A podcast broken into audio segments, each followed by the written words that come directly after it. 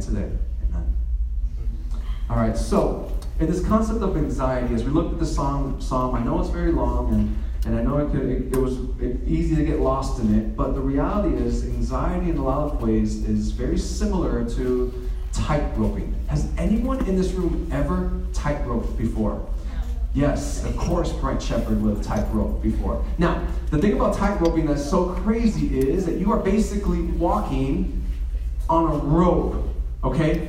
And you are walking on a rope, and typically underneath you is hundreds of feet of just air and you are just walking on this rope. And I want to go ahead and give you guys a, an example of tight roping and kind of like an explanation of what makes tight roping so stressful. So Aurelio, if you go back and dim the lights again, and Emily, go ahead and play this video of this incredible tight rope. Here's a breakdown of the physiology and of Nik Wallenda's 1,500 foot walk across Niagara Falls The human foot has three main balance points, like a camera tripod. Standing on the two-inch wire reduces Nik's normal balance point by a third. However, the heel is the part of the foot most sensitive to vibration, with nerve endings that respond in as little as six ten thousandths of a second. That's more than 16 times faster than our brains process visual stimuli. And this sensitivity will help Nik rapidly adjust to the wire's oscillations. One of Nik's challenges is that humans are top heavy, with roughly two thirds of our mass in the top third of our body, with his feet close together.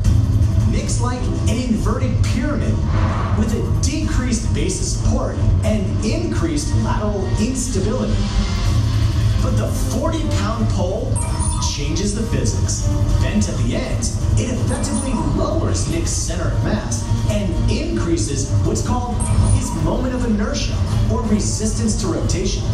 This means it will take more external force to knock him off balance. Nik can control external forces like wind and water, but he does need to control the tricks his mind can play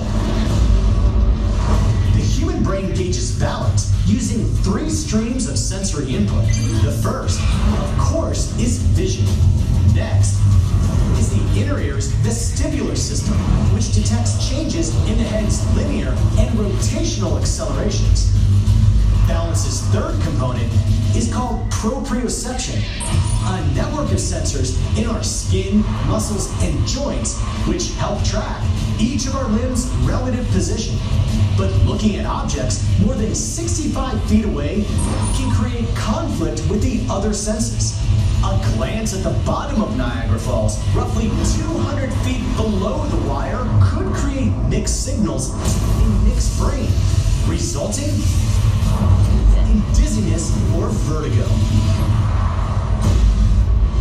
Of course, it could be argued that Nik Wallenda has already proven he can suppress one of our most important senses, common sense. For ESPN Sports Science, I'm John Brenkus. All right, boom roasted. Put on blast. He has no common sense, that man, for walking on a rope. Come on, man. I can't even walk on the regular ground, let alone a rope. And uh, so here's the thing about this. Uh, the reason why I show you this video is because there's something very interesting that happens with tightrope, tightrope walking. Basically, what they explained, and you might have missed it, basically, when you are walking on this rope, there is such an intense amount of focus that has to take place on what? The rope, yes. If you walk on the rope and you start looking at your own way last saying, she's there. If you start looking at that girl you got a crush on, he's there, she's there. What happens to you on that rope? You fall. You just drop to the ground. And here's the thing that's interesting about this video and this guy. This guy was walking almost 100,000 feet. No, no, sorry. He had 100,000 people who were present, but there was 10,000 feet in the air, which is madness. All right, and as he is walking, what, they, what makes him so incredible is that his level of focus was so intense on that rope that he didn't allow the water that was gushing on him from Niagara Falls, he didn't allow the crowd who was yelling at him, he didn't allow the fact that he could die in front of his family on national television. He didn't allow all of those things that were anxiety triggers. Would you have anxiety if you were on that rope? Yes. Boy, I have anxiety thinking about that rope. like, oh my gosh. And as he's walking on that, he had to focus so deeply on the rope. Because if not, he would fall. And the truth is, when it comes to the situations that you guys face as teenagers, when it comes to the things that you deal with, some stuff that you deal with that is in your control, and some of the stuff you deal with that is completely out of your control. You, as teenagers, you guys deal with a lot. And I know sometimes you feel like adults, I know sometimes you feel like your parents don't understand when you say, I'm just so anxious, I have so much going on, school has me stressed out, I have this, I have that, and I know you feel like people don't understand, but the truth is, we do. We understand that you're going through so much. Your parents understand that, going, that you're going through so much, even if they don't voice it well, they know that you're going through a lot. Your generation, Generation Z, is actually one of the most stressed out generations ever. No, not ever, since the Depression. And the Depression, that meant everybody was poor. And, and so what they're saying is your generation is the most stressed out. One of the reasons is because of the way your schooling system is built. A lot of your teachers' careers is based off how you do on tests. And that causes them to teach you in a way that causes a lot of stress and anxiety. And so you deal with so much that my generation, the generation before me, we just really don't fully understand. And I know for a lot of you, it feels like you're on the tightrope always. One bad step and you fall. You feel this level of anxiety that sometimes could be completely crushing. And what we're going to be talking about today are three different things for you to focus on. See, because if you begin to focus on the stuff that's bringing the anxiety to your life only, if that's the only thing you put your attention on, will the anxiety leave? No! You'll just fall off the rope. And so let's look at the first thing that we're going to be uh, talking about that we need to focus on in light of this psalm that we just read here. See, the first thing that we need to put our attention on when these high moments of anxiety come up, when very painful things have taken place and we are stressed and we are overwhelmed, the first thing we need to focus our attention on is how are we feeling? And the psalm from verses 1 to 7, what it exposes to us that here is this person who is writing this psalm, here is this person who is writing this, and they, in this moment from verses 1 to 7, it is this person literally just venting the feelings. The psalm opens up with him saying, As a deer pants for flowing streams, so pants my soul for God. Even at one point, look back down, look at verse 3, he says, My tears have been my food. I'm just crying so much, I'm eating my tears. This man's in his feels. This man is broken. He's dealing with something that's bringing a lot of anxiety and a lot of sadness. And what's amazing about this psalm from verses 1 to 7 is we see a high level of transparency. We see him looking at his feelings and not suppressing them, not lying about them, not masking his feelings, but voicing them. And when you are in a moment in a season of anxiety, you have to be somebody who focuses on how you're feeling. What am I going through? What am I thinking? What am I scared of? And here's the thing that happens with, with people, not just teenagers, but with people, is sometimes when it comes to voicing our feelings and focusing our feelings and venting those things out, sometimes we do that in a very unhealthy way. Sometimes we take our feelings and we just we throw them on social media, right? I hate her? And you, you put the most wretched stories up, and everyone's angry, and you hate everyone. Or or sometimes we we we bring out our feelings to our parents, and it's like ah, right? I'm anxious, and it's almost like fire is just blowing all over your house. One of you just literally went this. Oh my gosh, how does he know? How does he know? Your parents tell me. But the reality is, we know that when, when the school year comes towards an end, it's finals week, that's when you have the most arguments with your parents. Because you vent out your anxiety, you let it out in a way that is very unhealthy. But sometimes we don't do that. We don't let it out. And sometimes we treat our feelings like a balloon. And just imagine if I had a balloon here and, and I was going to go and blow it up, right? And I've blown it up into this nice little ball. And then all of a sudden, every time I feel a moment of anxiety, I just go, I keep blowing up the balloon little by little by little. And then eventually I keep, what's going to happen to this balloon unless, unless I let some of the air out? It's going to pop. And the same is true for some of you.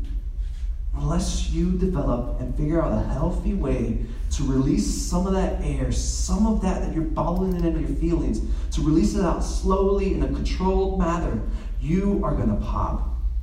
And the pop for some people looks like anger. The pop for some people, even for some people, their pop is them turning to drugs of different kinds. For some people, their pop is turning into bad relationships. For some people, their pop is turning into just a wide range of different kinds of sin. And here in this psalm, this man who is going through so much, he teaches us what to do with our feelings, to make them known, to focus on it, to not avoid it, to not say the lie, I'm fine. I'm fine. Boy, you ain't fine.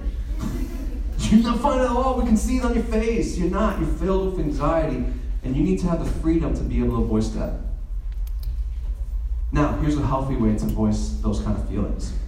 In your tribes, in these moments of high anxiety when you come here on Wednesdays, and you sit in your group with, with, with your adult leader, and you sit with other people in your grade, and you can sit there and be like, man, look, this week, my highs and low, my, I don't even have one high, I've just been low. Straight anxiety all week. Making those things known to the people in your tribe is one healthy way to go ahead and handle the anxiety and to get it out in a healthy way. Another way, maybe three of you teenagers will agree with me, but it's the truth and I tell you. Talking to your parents about it sitting your mom down or your dad down or, or your guardian down and saying, Look, I'm just really stressed out. And not say it to them in an argument, I got anxiety. No. But sitting them down saying, Oh, yeah, mommy, mommy, can, we have a seat? Listen. I'm freaking out, mom. Freaking, freak, my hair, my hair's all over the place. I can't handle this, right? But taking a moment to make that feeling known to a parent is important. Here's why. Because even though many of you may not believe this, there is no one on this planet that loves you more than your parent. Your parent has a love for you that is literally unconditional. Your parent gains nothing from you. They feed you, they clothe you, they house you, they listen to you, they deal with you, they provide everything for you, and they get nothing in return, but I got anxiety! That's all they get. and yet they keep doing it. And yet they keep providing and caring. Why? Because even though some of you may not believe it, they deeply love you so much and to voice your anxiety to them, to sit them down, even though they may not fully understand, even though they may not have the best words, that's you letting some of that air out of the balloon and keeping yourself from popping. And that's what the psalm writer is doing in verses 1 to 7. He's focusing on his feelings. Some of you suppress it and you're dying inside. And you're making terrible decisions because the way you suppress your anxiety. It comes out. Controlled or uncontrolled. So let's look at the second thing. The second thing that we see here that we need to focus on is we need to focus on what we know. We need to focus on what we know. From verses 8 to 10, what the psalm writer is doing in, in, the, in that little section there is he's kind of like explaining basically what, what he is kind of putting his attention on in this moment. We don't know what's causing his suffering. We don't know what's causing his pain. We don't know what's causing this massive anxiety in his life. But what we do know in verses 8 and 10, he's saying, This is what I'm focusing my attention on. God is my salvation. I will put my hope in God. I will focus on Him. I will focus on what I know. Here's what happens when anxiety takes place. Anxiety comes in your life. What the, one of the main things that brings forth the feeling of anxiety in us is the unknown. The unknown is what causes us to be like, because we just don't know what that's my anxiety face. I'm sorry. Like, like if I'm ever in my office, you'd be like, yo, Angel, you need to let some air out that balloon, bro? Because that's your anxiety face. You told us about it. and so I'll give an example of this, okay? Uh, so, so with me, I've, I've had in my life, I've had three uh, anxiety attacks, which is kind of, I don't know. I, I, at one point, I thought that was a big deal, but as I've met your generation, I'm realizing that's like that's like lunchtime for some of you guys. like, like some, some, some, yeah, it's true. Like Generation Z really deals with so much, and and I do need to give like a a side note to this whole sermon. There is some cases where people really have anxiety and some medical issue and it, there needs to be medicated. And so what we're talking about today is not in place of that medication for some of for some of us in this room who have anxiety medication. We are no way saying that what you deal with and what your doctors has, have given you is invalid and this replaces it. That's not the case at all. And so in my life, my first anxiety attack was actually when I was in college. I had three 10 page papers due in one week. I had just gone through a, breakup. I had just figured out that, uh, whatever, don't worry about it. And so I had all this stuff happen to me one week, and I'm like, oh my gosh. And then we, we had to pay our bill for our spring semester, and I was like, oh my gosh. Like, it was just like one of those weeks, like, oh my gosh, I'm on the tightrope in the water, and there's so much happening. And I remember just having this complete panic attack in my library. And I'm sitting my, on my laptop, and I'm just having this moment where you know, for those of you who've been through that stuff, you, you start over hyperventilating, you start freaking out, your blood pressure goes up, you're just thinking, oh my gosh, this is it, right? Oh no, call And, um, and so as I'm sitting there having that moment, it was almost like something really from God. I'm just going to be honest with you. In that moment, it was a matter of I felt from within my heart there's all these things I don't know. I don't know how I'm going to pay my spring semester. I don't know how I'm going to go ahead and handle these three papers. I don't know what I'm going to do about this girl who just broke my heart. I don't know how I'm going to handle all this stuff. And as I'm sitting there filled with anxiety, stressing out, sweating, all the whole nine, I realized I need to worry about what I do know. And, and as I was freaking out, I took out a piece of paper and I started writing things I know are true. And instead of focusing my attention on things I was unsure about, focus my attention on things that were true. And as I started writing this out, I wrote, okay, I know God loves me. I know that. That doesn't change because of these situations I'm going through, regardless of how big they felt at that moment. And I look back now, and I'm like, ah, it wasn't that big of a deal. But I know He loves me in this. I know God's writing my story. I know God is still good. I know even though I'm stressed, even though I'm freaking out, I know I still have a God who is real. I know God is still involved in my life. And I wrote this list of 20 different things that I know.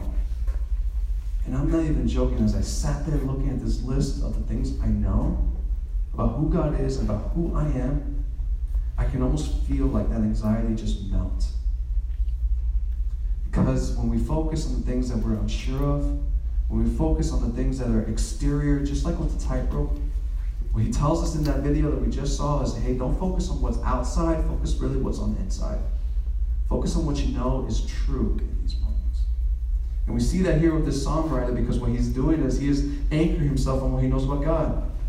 Look at verse 8. By day the Lord commands his steadfast love, and by night his song is with me, a prayer to God of my life. I say to God, my rock and in this moment of him, of him reflecting on what he knows about God, he still even brings forth a question to God. Look back down in verse 8, verse 9, I'm sorry. I say to my God, my rock, why have you forgotten me? Why do I go mourning? Because of the oppression of the enemy. And what he's doing in this moment, he's focusing his attention on what he knows is true. And in the process, he's not being fake.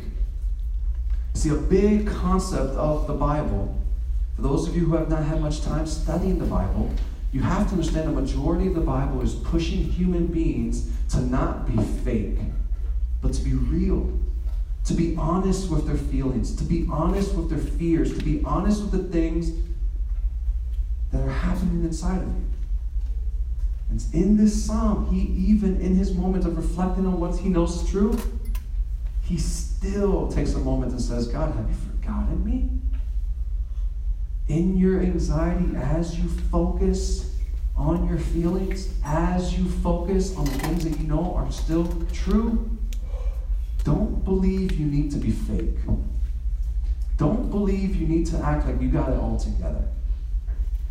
The people who act fake will always get fake results. The people who are real, the people who are true, the people who are genuine always experience true and genuine results. Fake provides fake, always. And so here's the third thing that he goes ahead and looks at. He focuses on what he can control. And so you need to focus on what you can control. For some of you seniors, you are entering this season of life where it is just potentially filled with moments of anxiety. Transitioning to a new city, transitioning to a new way of handling your schoolwork, paying for school, some of you getting jobs, all of this stuff. Some of you who are who are in 10th grade going to junior year this upcoming year. Oh my gosh, this is when all of the schools look at you saying, This is the most important year, right? And they heap all of this anxiety on you. SAT, ACT, and some of you are like, shut up, right? And this is a year where potentially, like that, they start throwing those logs on a fire of anxiety, and it starts flaring up, and there's so much that could be taking place, and we can get so caught up with the things in all reality we have little control over. But in verse 11, in verse 11, we see that the psalm writer here, he's putting his attention to what he can't control. He's putting his attention on to what is happening in his heart. He is putting his hope in God. And what takes place in Psalm in verse 11, he actually says it again. He says it first in verse 5. He says this twice.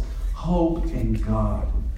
I'm going to put my hope in God. My hope will be in Him. I can control my desires. I can control my feelings. I can control where my focus and my hope is put in. I will put it on God and Him alone in those moments of deep anxiety, when you're on that tightrope of life, when you're on that tightrope of different scenarios or whatever it is, as you're there, we need to focus on what we have control over. And that laser focus will drive us to a place of freedom. That laser focus will drive us to a place of experiencing the life that we are built to experience. And as the Spirit of God seeks to melt the anxiety, as the Spirit of God seeks to bring a rest to it all, we get to experience joy, even in the midst of something that's so that should be bringing so much anxiety. And so, why would God be someone who we should be putting our hope in? Why would there be truth in who God is, even in the midst of anxiety? Why would the truth of the fact that God loves me still matter, even when the world around me is burning around? Why would these things still matter? Why would this still be something I should put my focus on? Because it's true. See, when we look at the gospel, when we look at the at, at, when we look at Jesus, what we see in, in the moment at the cross, the fact that God would love the world so much that He would take His Son and send Him into this world to live a life that none of us here can deserve or could live, and to go ahead and go on the cross and deal with a punishment that all of us here deserve for our sin. And God, in His grand love, will look at us and say, "I love you, and my love for you is so true." As my son goes to the cross, this will be a symbol for the rest of eternity of the grand love that I have for all humanity. And that Jesus on this cross will provide forgiveness, He'll provide salvation, He will provide all the things that we cannot provide ourselves, all while showing us that God loves us, that God seeks to be with us, that God is someone we can trust all the truths that we should always put our attention on when things around us are chaotic. And so, listen, I know for some of you in this room, anxiety is a very real issue. And you need to handle it in a very real way. Don't just take it, just, oh, I just had anxiety I'll, let's just deal with it. I got over it. But if you focus on how you feel, if you focus on what you know is true, and if you focus on what you can control, be see freedom in all of this. So listen, in our tribe discussion, what we're going to do is we're going to actually, at one point, you're going to make a list of all the different things that will give teenagers anxiety. And that's going to be an easy list for you guys to make. and what you're going to do is as you make this list, you're going to go through the list and basically unpack, okay, how would this make us feel? Like let's let's verbalize it. Like really, how let's actually write three different ways that this would make us feel. And this is going to be an exercise to teach you almost how to verbalize your feelings. For those of you who were here last week, we talked about emotional intelligence. Guys, we talked about how little of that we have. And I know that from my own personal experience. I either feel happy, sad, or mad, or hungry. That's all I got. And so, and so, guys, like really, really dig deep. Dig deep on those different feelings. Google like a top 10 feelings chart and use it. I feel number seven when I look at this. And so, so really allow yourself to learn. This is an exercise for you to really learn how to express yourself. So look, with all that being said, let me go ahead and pray for us, and then we'll break off into our tribes. There are some of you who are here for the first